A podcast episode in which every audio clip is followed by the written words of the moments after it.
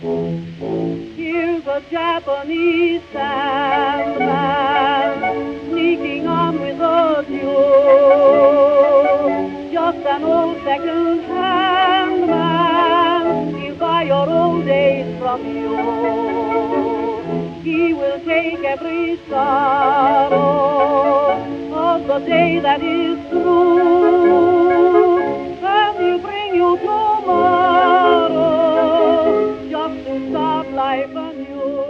Hello, and welcome to the good friends of Jackson Elias, an occasional podcast about Call of Cthulhu. Horror films. and horror gaming in general. I'm Paul Fricker. I'm Scott Holwood. And I'm Matt Sanderson. Now, on this episode, we're in a different venue, so you'll have to forgive us for a, what might be a, a slightly worse sound than usual. Yes, it's a bit echoey in here. We're on creaky chairs, and yeah, it's all just a bit weird. And very, Okay. And very dark. Very, very dark. Yeah. Subdued lighting. So today we're going to talk to Matt Sanderson about Gen Con 2014 and his experience of attending, along with how many other people? Uh, including myself, it would be 56,613 other people, me being the 14th. Wow, Yeah, up 14% from last year. That's a lot of people. that is Yeah, a lot of people. It is doubled in the last five years. Is is most of what goes on there still role playing related, or has this has this spread because of board games, video games, other stuff? Uh, there was an article that Kat Tobin uh, posted up on G Plus a couple of days back that was giving an explanation as to why the numbers have gone up so much as far as they have. Um, part of it was in relation to the the Indianapolis city itself has promoted the convention a lot more over the last few years, but also with the success of the likes of other conventions like PAX East and so forth in running up to this, that gaming has become a lot more, at least in terms of the US, a lot more in the public eye and that it seems to be on a surge with the likes of the global economy slowly getting back on its feet again.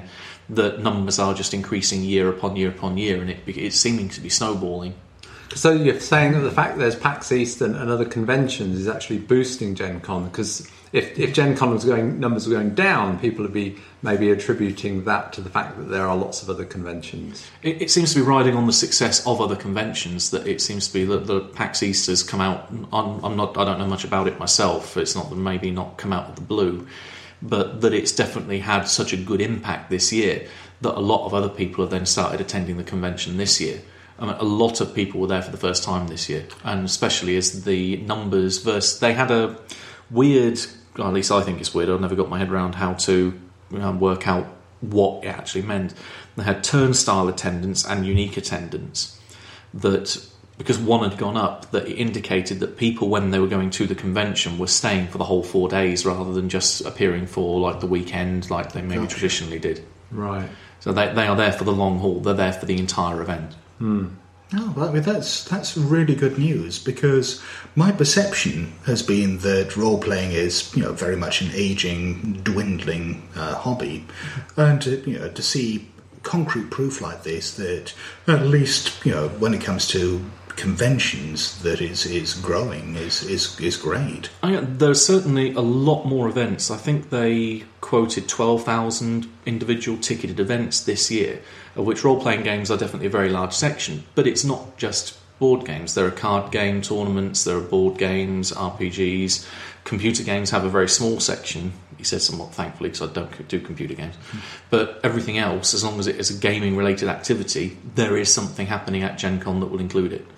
Excellent. I and I you may not be the right person to answer this, but from the, the little bit of you know the, uh, the cross section that you saw, do people tend to go there for one kind of thing, or were people going you know drifting between board games, LARPs, role playing games, card games? Were they all inclusive gamers, or you know, was very balkanized? Right. But if, again, from from my little cross section of it, which again I'll, emphasise, very little cross section of like minuscule um, decimal points and a percentage, that people seem to go there for one particular thing in mind. There, people were there that I know that were going purely into the dealers' hall to play demo board, um, board game demos. Other people were turned up there purely to do role playing games. Other people were there purely to man the stalls at the convention. So, I mean, in previous years, the facilities seem to have been you know, pretty under demand. Now, with with all these additional people, is it kind of creaking at the seams? Do you feel it? But bursting at the seams. bursting at the seams? Yeah, Does it feel it? Yes. Um, it's it's a wonderful show, but my God, it's getting to the point where it's outgrowing Indianapolis. So do you think? Do we think they'll be looking for a bigger venue in future years? They can't do it until at least 2021 because they're tied in with the convention centre until 2020. Gosh. Wow, that's 2021. Well, that's yeah, okay. At this rate, there'll be up to 100,000 by then. Yeah. Um, each year that I've been going, this is my fourth year of going, but it's grown at least 10% year on year on year. Wow. So in, fi- in the five years, it's doubled in attendance. Wow, okay. Gosh. So, I mean, yeah, that, that aside, what was the convention like for you? Oh, it was really good fun. The main the main thing that makes it for me these these days, I mean, wind back a few years, I would be saying I go to conventions for the games that I play and to to enjoy the actual main meat of the convention itself. That's what I thought say that's the main part that fills up a lot of the schedule. That's what I go there for. But actually, this time round, it was getting to meet all the people, meet friends that I haven't seen for a long time, catch up with people that I only see once a year. I mean, this is a place where I meet a lot of people that I used to be involved with in the LARP scenes in the States uh, back in the day. Uh, meet up with the different publishers I've worked with, meet up with people, other authors that I've worked with on projects um, online that I've never seen their face, uh, which, which happened once. I was really happy to meet the guy. That's the nice thing about conventions is when you start going, like you said, you kind of go along. You don't really know anyone. You just go and play games. But then after you've been a few times, you get to know more and more people and familiar faces. Well, well, well, yeah. I mean, uh, as I've, I think I've made this point on the podcast before. Role playing is an unusual hobby from that point of view, in that you know, at a convention game, you can sit down with a group of people you've never met before, and you know, three, four hours later, you feel like you've shared a life experience, and it's it's one of the quickest ways of bonding with strangers I've encountered, and you know, a lot of the times, the people that you meet across the table like that will become lifelong friends. Yeah, or in my case, repeat customers. I, had, I had a couple that turned up that I've played with um, on games over the last so the last couple of years. One that was been there for pretty much the last three years of running games. Well, I've run games for them. So Nice. So, should we start with your games? How did your games go, Matt? Maybe start talking about either ones you ran or ones you played. Well, I didn't play all that much this year. Um, I tried to get myself into a pattern for each of the days. That I wanted to run games in the morning, well, the equivalent of a morning slot, but there are no real slots at Gen Con. You just pick a time and run it. And then people create their own schedules throughout. Um, I ran from 10 till 2 from Thursday, Friday, Saturday, and then played every evening from 6 o'clock till whenever we dropped, pretty much. Um, their LARPs, they always go on quite a while. They're like five, six hour games at times. Um, there was one instance where I broke the pattern on that, which was Friday, where I ran an extra game in the afternoon. So I was running pretty much continuously for seven and a half hours. As soon as one game stopped, I was still, the same, still at the same table, and then started running the next game. Uh, people queuing, waiting for their seats to be uh, to become open, and said, "Right, we now finished Call of Cthulhu onto Trail of Cthulhu," and then start running the next start running the next game. Um, but yeah, it was it was a packed old schedule. The of the games I ran, so I ran four plus an off the books game I ran on the Wednesday as I ran a fifth game. Um, the four main games that I advertised on the site, um, two games of Call of Cthulhu, both set in 1920s. One Trail of Cthulhu game set in the El Salvador Civil War. A lovely, happy, fun setting there. And then one World War Cthulhu game set in Athens. Well, not in Athens, um, in Greece, rather. Cool, and they all go well. Yeah, pretty well, I thought. Yeah. So they've, I managed to get a TPK in a couple of instances, so I was quite happy. It always makes a Cthulhu GM smile. Oh yes, and including even playing the one of the LARPs we played. Um, the first LARP, in fact, that was a TPK by player ineptitude, so that was always fun. That was fun to sit back and watch. Excellent.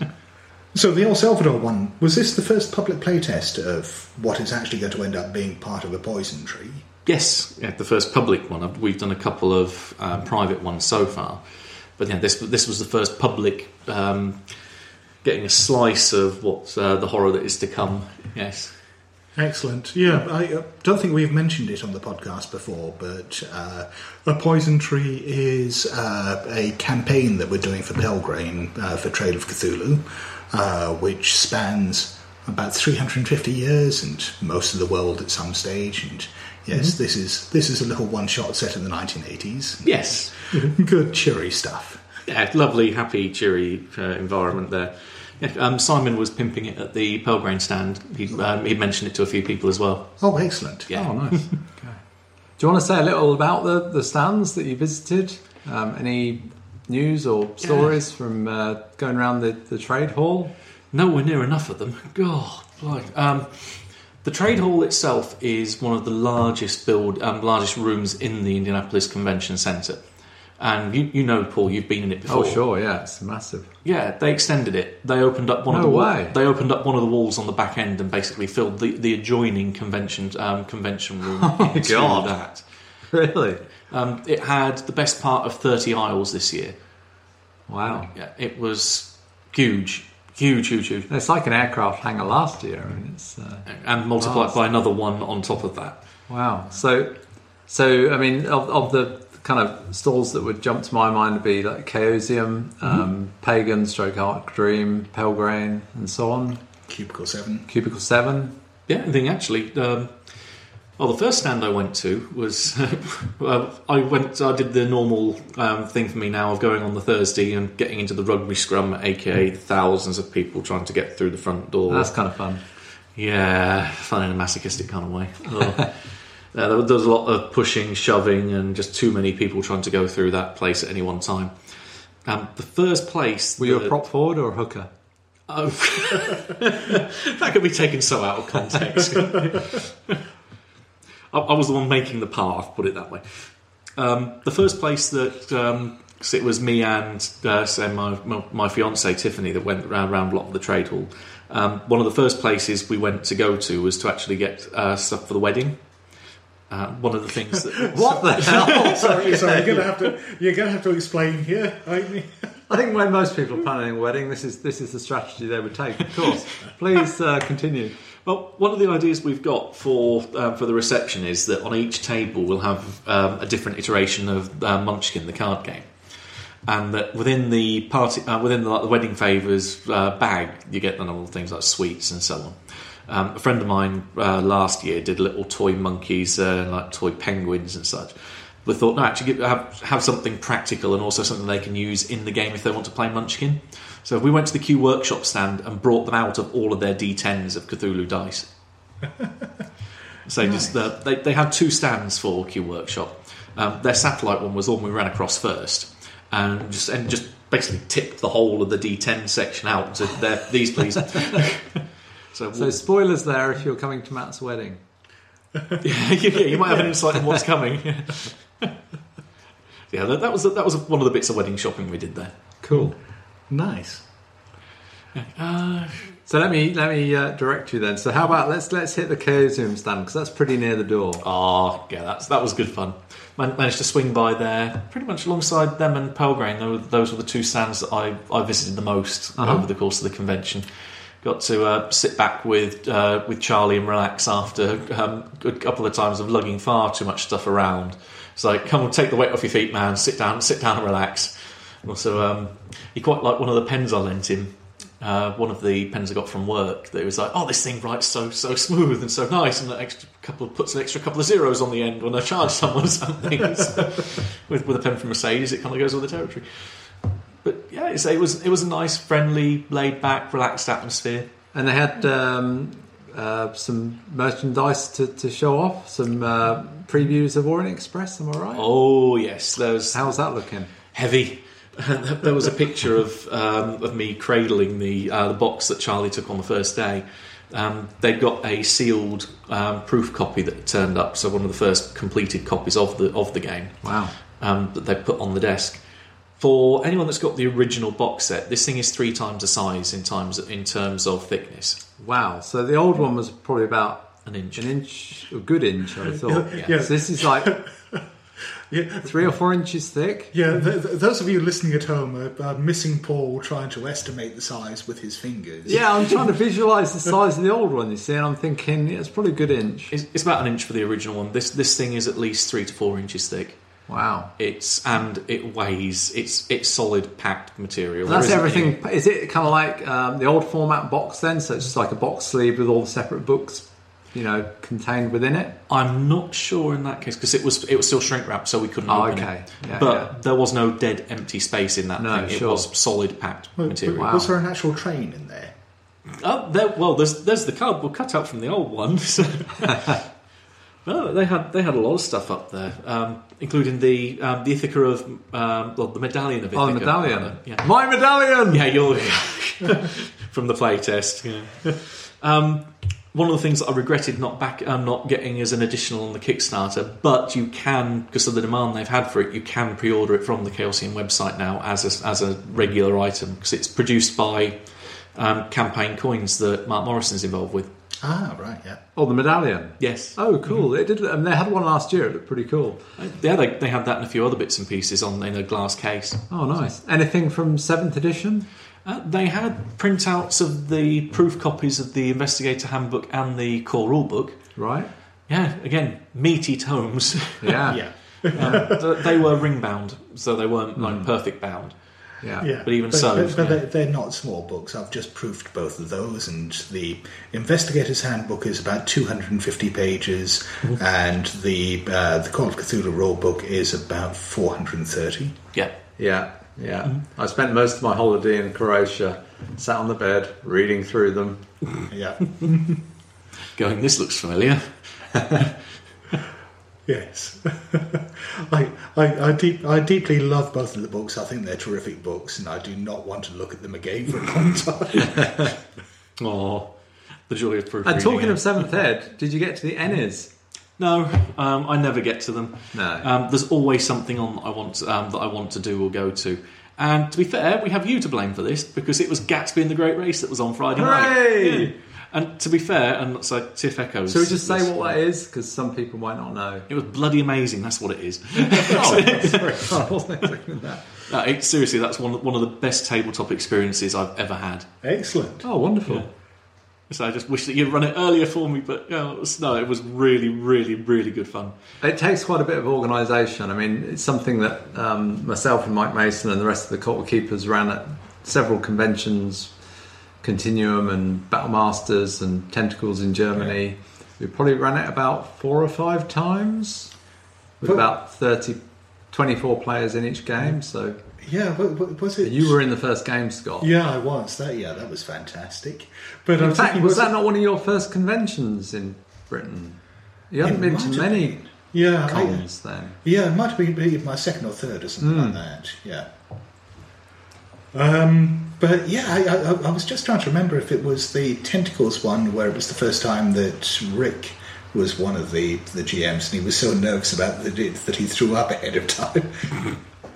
It was a little stressful. I can imagine with the amount of logistics involved in it, but my god, it was worth it. Oh, I'm really pleased that you enjoyed it so much, Matt. I got, to, I got to table hop. I was happy. my, my, my favourite Gatsby story, though, has got to be was it uh, Continuum uh, when uh, you, you took one of the guys out of one of the games, took him to the corner. Well, Mike did it, yeah, yeah. Well, yeah, yeah. Oh, it, it makes sense when you say Mike did it. Yeah. And he was worried that, that Mike, you know, they were on the landing outside, and he was worried that Mike was going to push him down the stairs, Yeah. blindfolded.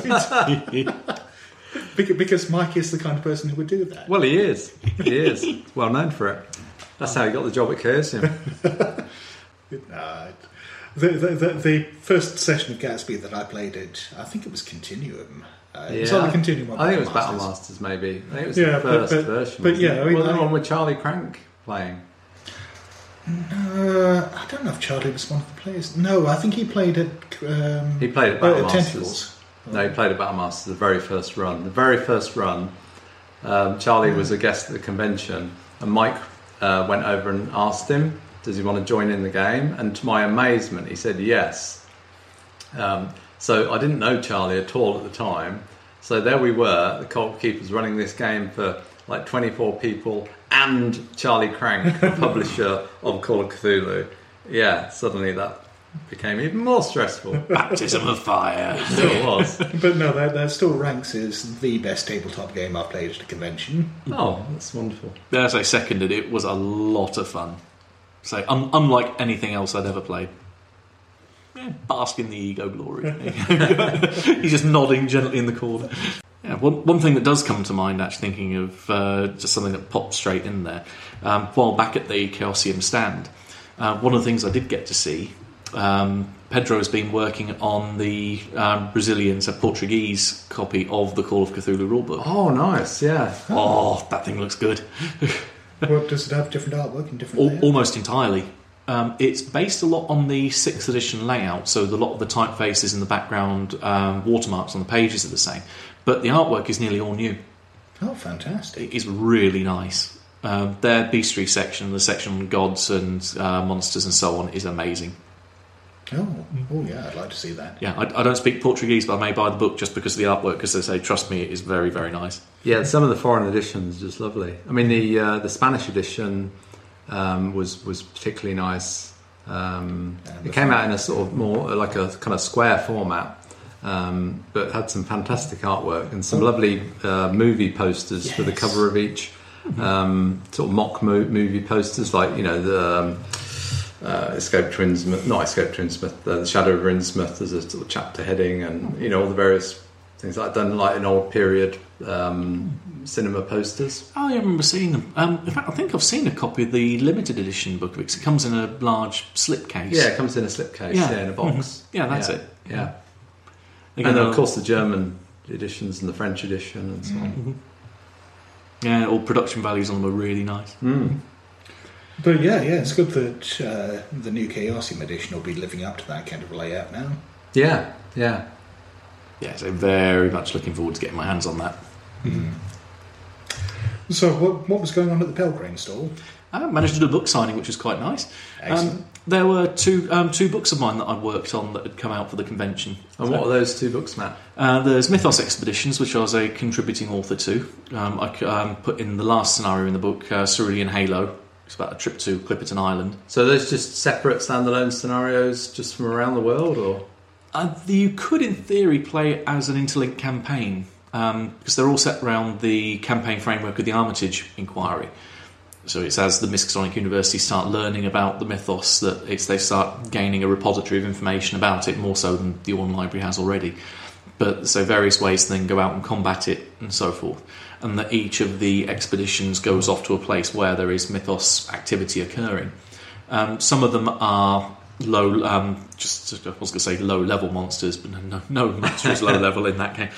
That they're, they're just level individual. one to three? Yeah, so you've got individual monsters in there. I think one of them involves a flying polyp, for example, um, up to one. I thought you said low level. well, it's an, an individual monster because then another one you've got another one you've got an avatar of Shub-Niggurath, for example. Okay, fair enough. So- and then my, my one is act- not kind of somewhere in between the two in terms of So they're monsters that will just kill you once rather than kill you twice. Yeah, overkill. It'll only hurt once. yeah, But no, that's uh, that was a um, scenario for that that I did quite a while ago. So that was that was a long that was a lot of fun Yeah, to see that finally come out. yeah, yeah. I played that. It's good. Yeah, and the other one that was out was uh, Seventh Circle for Fear itself and also Trail of Cthulhu. It's dual statted for both of them. Um, that doesn't hit uh, retail until October. Um, Mythos Expeditions, uh, as far as I'm is out this month. Um, Seventh Circle is on pre-order, but they had advanced printing copies there. Oh, nice. And that, that was one of the ones that I did a um, did the book signing for. Say um, a fellow wandered along and sifted a little um, bit on the stand where she was helping sell up, um, say, Gumshoe in general, so pointing people in the direction of my books, which was quite nice. um, in which um, she got talking to one of the people and said, "Oh, this actually sounds like the kind of thing my wife would like." Um, then put it aside and I signed um, signed it. He came back to the stand just as I was leaving, so then got to chat with him for a little while and say make it out to his wife, put a little message in there, and yeah, got to sign it. It was quite nice. Oh, that's Excellent. nice. Excellent. Oh, were, were there any other goodies out there?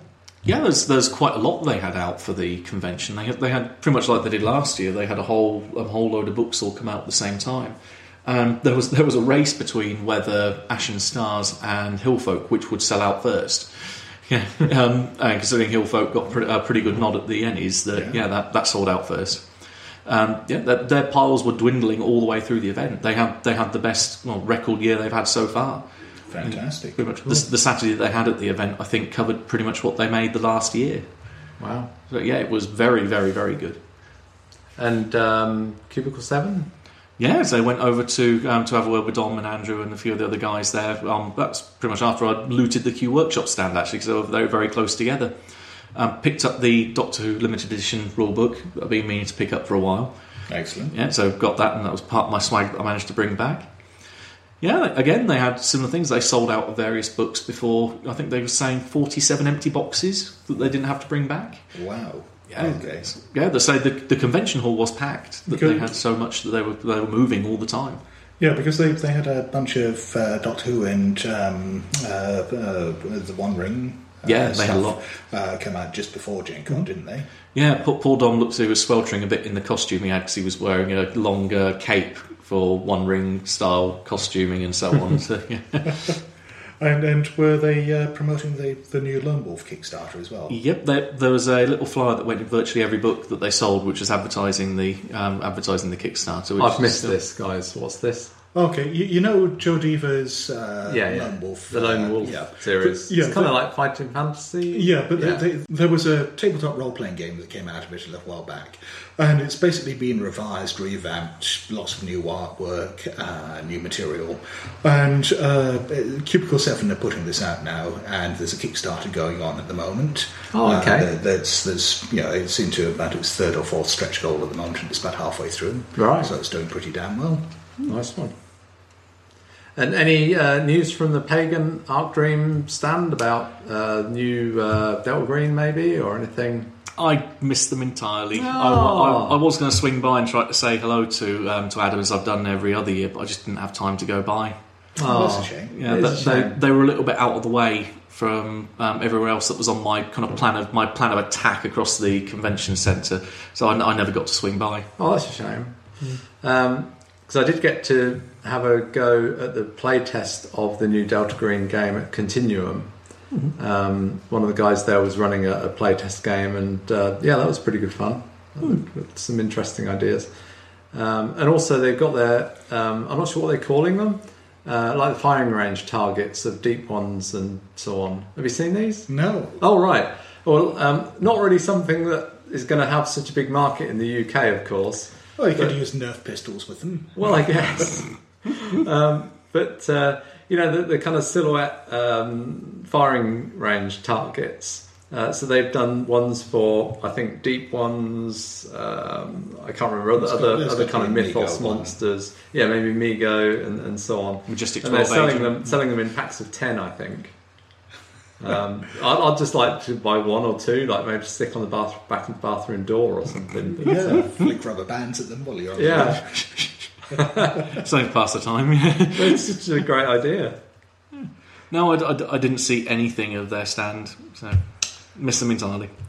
So, what other stalls did you get to look at that had interesting and Like, considering the nature of our podcast, say, let's start with mythos related stuff, but then move on from there. No, the, the one that uh, the one that instantly leapt to mind is one that I always put on my list of places I want to visit to see if there's any uh, gems that they had hiding away there. Uh-huh. Cthulhuiana Corner. Ah, Um, this is one that I say always go to, and boy, they have a lot of stuff that I would like there. But unfortunately, because I had a lot of weight limit already taken up in my suitcase, I couldn't drink, bring away the two things that I really wanted to bring back. So next so year, tell us about the them anyway. What, what were the ones that got away? Uh, the two busts of Lovecraft, one made of marble and the other one made of um, what was looked to be resin. Nice. Yeah, they've they've been advertised on the HPLHS um, Cthulhu Right. Libs site, so I've seen them and gone amazing. Import duty would be horrendous. Shipping even more so, but I can put it in a weight lim- in the suitcase because American Airlines don't have weight li- um, weight limits on their hand luggage. Boy, was I thankful of that this time round. So, so how big are these busts? Uh, they're about actually about the same size as the mic, so they'd that's, be about that's not helping at home. It's about 12 to 14 inches. yeah somewhere in that region. That's a good size. And Yeah. very heavy too. Nice. But yeah, so they're very, very nice looking. They they had a few others as well. They had like a Brown Jenkins statue there as well. um, a few others that I think probably may have come from Cryptocurium at some point. But they they don't have any of their own individual product, but they just sell everything and anything with a love uh, with a Lovecraft or Cthulhu angle on it. I think I talked to the guys last year about some of their merchandise, and they were saying that sometimes they just get somebody turn up with a bunch of like uh, models or something and say, you know, do you want to sell these? They take twenty of them and then they never see the guy again. So it's just you know, it can be really limited edition things that you might never find anywhere else. Yeah, uh, so they're very, very helpful, friend, friendly guys over there. They have a little um, mantra that when everyone hands them exact change, that they'll yell out exact change, and everyone around the stall going and goes woohoo! Yes, that's what you call that. Nice. Yeah, if, if you don't know where it is, you can just you just wait for a little while, and then you hear the woohoo, and then you go, ah, they're, they're over there. but uh, they're- they're normally on the front row, about um, a little way down from the Chaosium stand. So about another the length again of the of the trade hall Yeah. down there. Yeah, yeah. So, so who else did you get to catch up with? Uh, there's I can never remember the name of the stall. Um, I keep meaning to look it up every year, but I mainly go looking because they're usually in the same pl- uh, the same place. Um, but they have a huge clearance of old RPG books. Yeah. Um, I mean, a huge Not selection. Noble Knight or anyone like that, is it? No, uh, Troll and Toad, uh, Toad do have a stand of their own. Uh, Noble Knight, as far as I'm aware, don't have a stand there. But some of that stuff goes for pretty reasonable prices as well. ridiculously cheap prices. Yeah. Yeah, I mean, like, eas um, one side is at least fifty percent off all the marked price, and these are new books in a lot of cases. Oh, These wow, these okay. these are out of print books that are clearance from a lot of old game stores. Huh. Um, so you wander over there and you can walk away with some really good bargains. Like, I came back with a limited edition copy of Mage the Ascension one time for about 20, 20 bucks. And yeah, it's, so seriously, you can get some good, really good bargains on there. Um, one side is RPG product, and the other side's CCGs. It's where I picked up um, two boxes of Inferno, oh no, three boxes of the Inferno expansion for Cults a couple of years back. Yes, yeah, I remember you saying. Hmm. Yeah. So I got um, got them, but yeah, I found little gems all the way through. So I always wander over there to have a look to um, see their stand. Uh, I went over to the Games Workshop stand as well, mainly the request of a friend, because I tend to be the international mule in these instances, going over looking. The games mule. Yeah, Going back through customs with the condom filled with space marines up your arse. yeah, exactly. Yeah, just don't ask me to sit down too uh, too quick.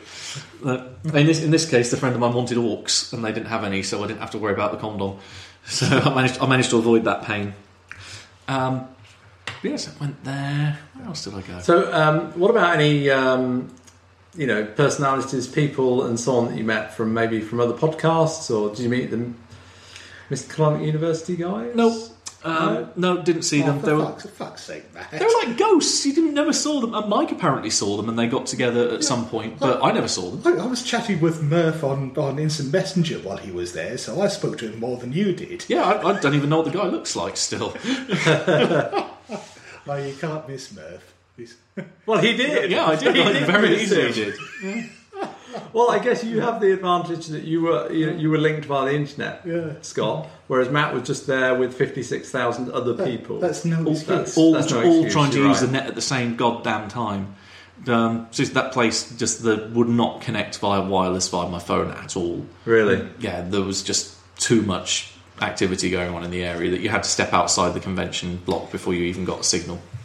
Okay, well, the topic that I think everybody's been waiting to hear about, Matt, aside from the games and the attendance figures and the personalities and the stalls and the ENnies and the Orient Express proof editions, is how was the food? I will fucking murder you. oh god. Um, did you get to visit St Elmo? Yes. Yes, I did. Oh. So, so tell us about the shrimp cocktail, Matt. So this Tell is the about famous, the famous steakhouse in, in in Indianapolis, St Elmo's. Tell us.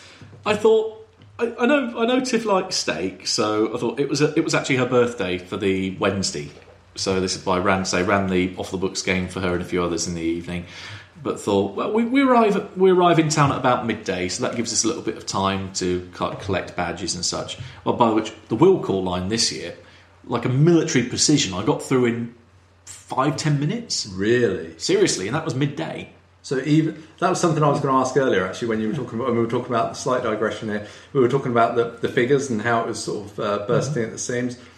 Because in previous years, the staffing does seem to be very well managed. So it was this year as well. It was when we went. Right. Um, it was a like military precision going through. It was in and out and done Yeah. um, without any issues whatsoever. Got busier later though. The queue went out the other side of the convention centre, so it was easily half a mile long and going up to three quarters of a mile long Right. at points. Um, yeah, yeah. Scott's nodding away in horror. Um, yeah, that was pretty much a constant throughout all of Thursday and Friday. Good God. yeah, there was a lot of people going through Wilcall. But, so the, we we went in and out, so we had some time on our hands. Cool. And I booked a table at St Elmo's as like a birthday present for uh, for Tiff for four o'clock. Thought, yeah, give ourselves like two and a half, three hours to sit down, have dinner, and then run uh, run back to the hotel, and then um, then run the game there in the evening. And of course, I mentioned this to Paul, and he he sends me an email that says, "By the way, you've got to try the shrimp cocktail." We'd already had this discussion about um, having the the prime, um, the the thing that's not on the menu, um, the 18 ounce sirloin piece of heaven on a plate. That was oh, so so good. Yeah. that that bit was wonderful. But But my God, man, that sh- that that that was weaponized food. Oh, um, Tiff has been delighting in trying to find a hot sauce that will that will kill me. And, And very- you are a man that will take some hot sauce. When we went to that place in Milton Keynes, they kind of warned you about the, the hot sauce, and you said, "No, it's fine." And it was for you. Yeah. There, there was one place in Raleigh, in North Carolina, where we were staying for about a week beforehand, where I had to sign a legal waiver to say that you, you will not, you, basically, you will not be a dick with this hot sauce. You will not, you will not come crying to us when you are hurt by this product. Yada, yada. And that if you use it, if you use it on someone else as a practical joke, we are not liable. You are. You're a dick. Um, and I had that. That that started off as a, I had a little piece that was well, the size of my thumb, and dipped it in this thing, thinking, "Oh, this isn't too bad." Because the the hottest of their available sources that was on mainstream um, public release wasn't really what I'd call hot. So Tiff, in her normal uh, quest for ever seeing pain, uh, went out back and said, "Look, have you got something hotter?" and said, "Yeah, there's one thing we've got that we have. This is the level before we start putting extract like eyedropper level spice into this thing." And I, of course, I dumped it straight in there. I just golloped it down. And thought, "Ah, yeah, this this is a bit weird. This tastes more like a barbecue sauce. It's quite sweet. This is quite nice, actually. But where's the spice? Oh, yeah, there it is. And it keeps coming. Oh, this is interesting. It's growing." Oh wow! and growing and growing and growing over about 10 or 15 minutes. Cut forward to in the car on the way home with ice blocks in my mouth, going, Give me more milkshake! Give me something! Um, that was nothing in comparison to the napalm in a bowl that was the shrimp cocktail. Um, the best way that I think I described it was I suddenly empathised with, I, I can understand what a Cenobite feels. Yeah, glorious, glorious pain. It felt like my eyes were bleeding, my nose was bleeding. That my um, that it was whenever I breathed through my nose, it was just a series of Oh, razor that's blades going straight through it. Yeah, um, that my mouth was on fire. And Did you find you just kind of dropped your head forward and shut your eyes and hoped it was going to go away? yes, and there's video to prove this. but it didn't go away. well, this is this is horseradish, though, isn't it? Oh, ne- weaponized horseradish. Right, but that, that's the thing. I mean, if you're very, very used to the way that chili works, I know, what makes horseradish hot is a completely different chemical. Mm. So you may have become completely inured to mm. capsicum, so that you know chili doesn't bother you so much. Mm-hmm. But that's not what hurts in horseradish. No, it's not. It really isn't. But my god, it was so good. So the glorious pain. But I, I defeated it. I emptied the bowl, and I have video proof to confirm I emptied that goddamn bowl. Well, you did very well, sir. Plus, then so wedge, wedge salad on the top of that helped to kill some of the pain. The soup, and then of course the steak. Oh, They do a pretty good dessert as well. oh yeah, we got um, we got a fr- um, birthday girl got free dessert.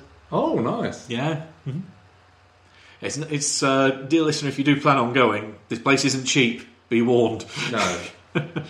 No, it's a it's worth every penny. It was a two hundred dollar uh, meal between both of us, and it was worth every penny. Oh, blimey. And so Tiff was laughing her ass off through it because it was pain. Did she have the shrimp starter? no, she just watched me. Uh, but it was no very very nice place. The there and Fogo de Chao, um, the Brazilian steakhouse that we've been to before. Yeah. Say two two of the best restaurants on earth that I've ever been to. Say amazing amazing places. I'd second that. I also found uh, slightly digressing from food, um, more drinks in this territory. Um, Fogo de Chao they do an amazing caipirinha. Um, so it's the national drink of Brazil. So um, a whole lime muddled in the bottom of a glass with some sugar o- over ice, and then cachaça filling the glass up. Wonderful, wonderful drink. They do a strawberry version there as well that I hadn't come across. Oh boy, that is going on my cocktail menu for the, uh, for future conventions now. Cool. and that is quite a big menu already. oh yeah, it's a side of A4 already. Yeah. Yes. Yeah, I, I don't know if this has been mentioned on the podcast before, but Matt turns up to UK conventions with a fridge uh, in the back of his car. And we don't mean a little fridge like you get in a hotel. No, this this is a proper full-sized fridge that he travels around with, With a freezer unit. So so so that he can keep all his ingredients for his cocktail mixes uh, nice and cold. Yeah, they're usually between eight and ten wine carriers full of different spirits, plus mixers, plus glasses, and all the equipment. Stomach Yeah. pumps. Well, no, that's their own fault. You'll be if at they need IndyCon, won't you, Matt? Oh, definitely, I'll be signing up, signing up some of your games. Of which uh, we do have one uh, one visitor turning up from uh, the US convention circuit for IndyCon this year. Oh yes. Um, Steve Ellis described uh, described him as the American you, Scott. Um, in a good way or bad way. in a good way. Yeah. Okay. Um, Todd How's that possible? Um, Todd, Todd Fuller is a wonderful, wonderful man. Um, I didn't get to play any games that he ran this year because I was doing stuff in the evenings all the time, and his games sell out remarkably quickly. Um, a bit like the between his um, his unknown armies games that he run each year. oh, uh, yeah. I've heard, sorry, I have heard of him running Unknown Armies. Yes. There you go. Yeah, yeah. Yeah, um, his games, unlike my uh, Cthulhu game that I ran on the Saturday morning, sold out in about two or three minutes from when the sign-in block opened on the um, on the first day of the registration going live. Um, his games are very, very, very, very popular, and with good reason. Cool. Um, he's turning up to IndyCon this year. Excellent. I'll have to see whether I can get in one of his UA games. Yeah, definitely. Well, let's not tell anyone else about that and make sure we get in. Yeah, I'll, I'll definitely. Todd, if you're listening, Damn. yay!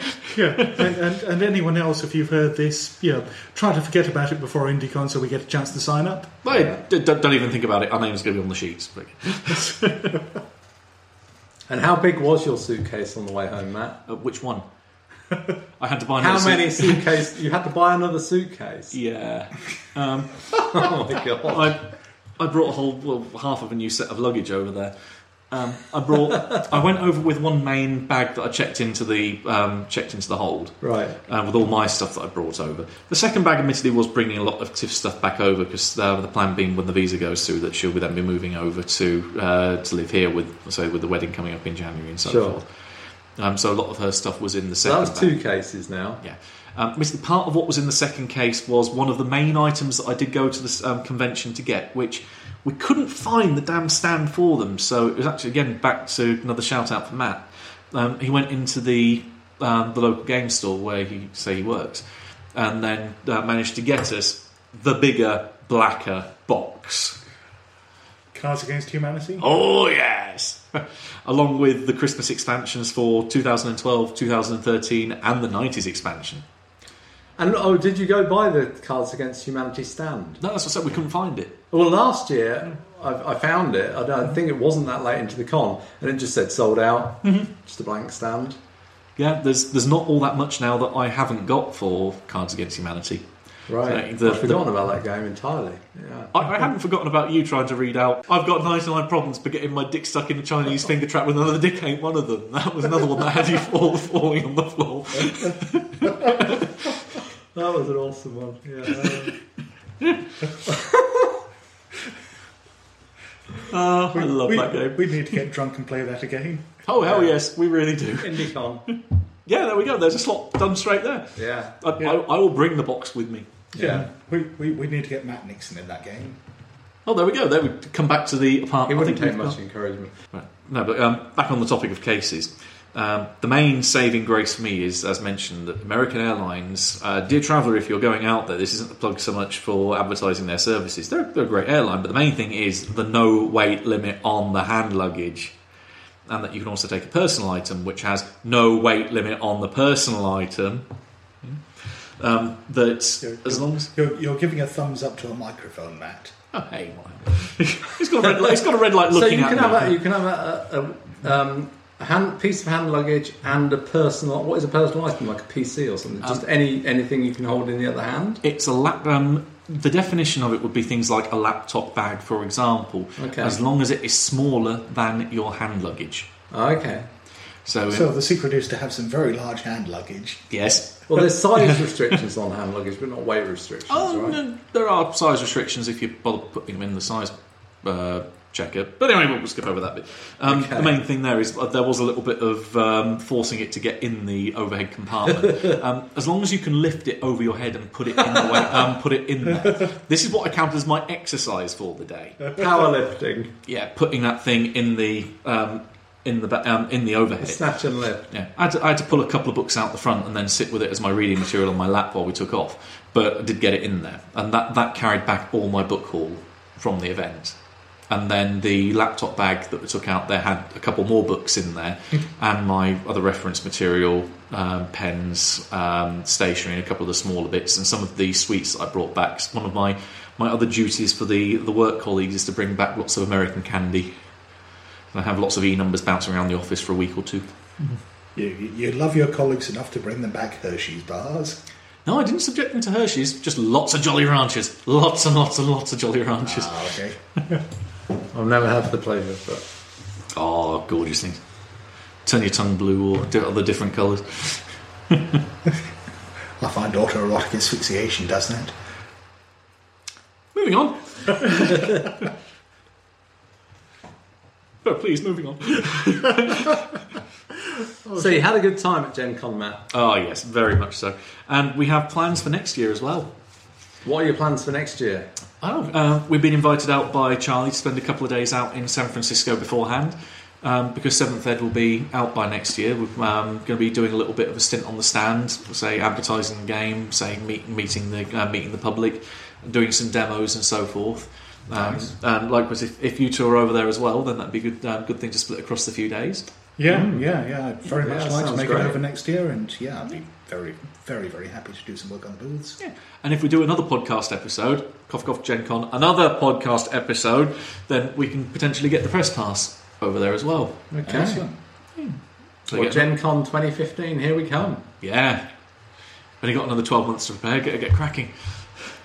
And you do have to get cracking with this thing because Oh, God, no good yeah. leaving it till, you know, next summer. Yeah, the main, the next thing immediately on our list is that as soon as nine months before the convention roll around, I'm going to start looking for accommodation outside of their um, system because it's the only way I'm going to get anything again.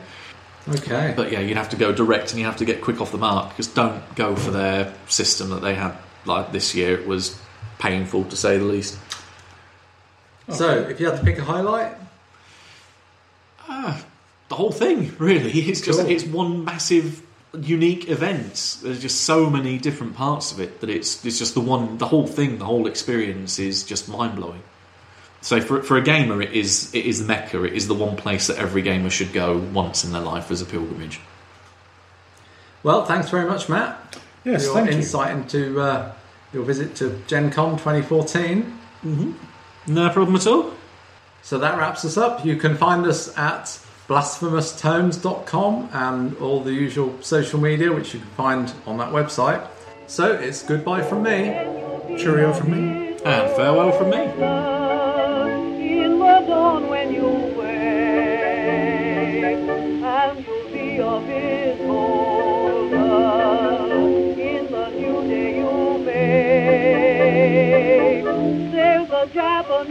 in the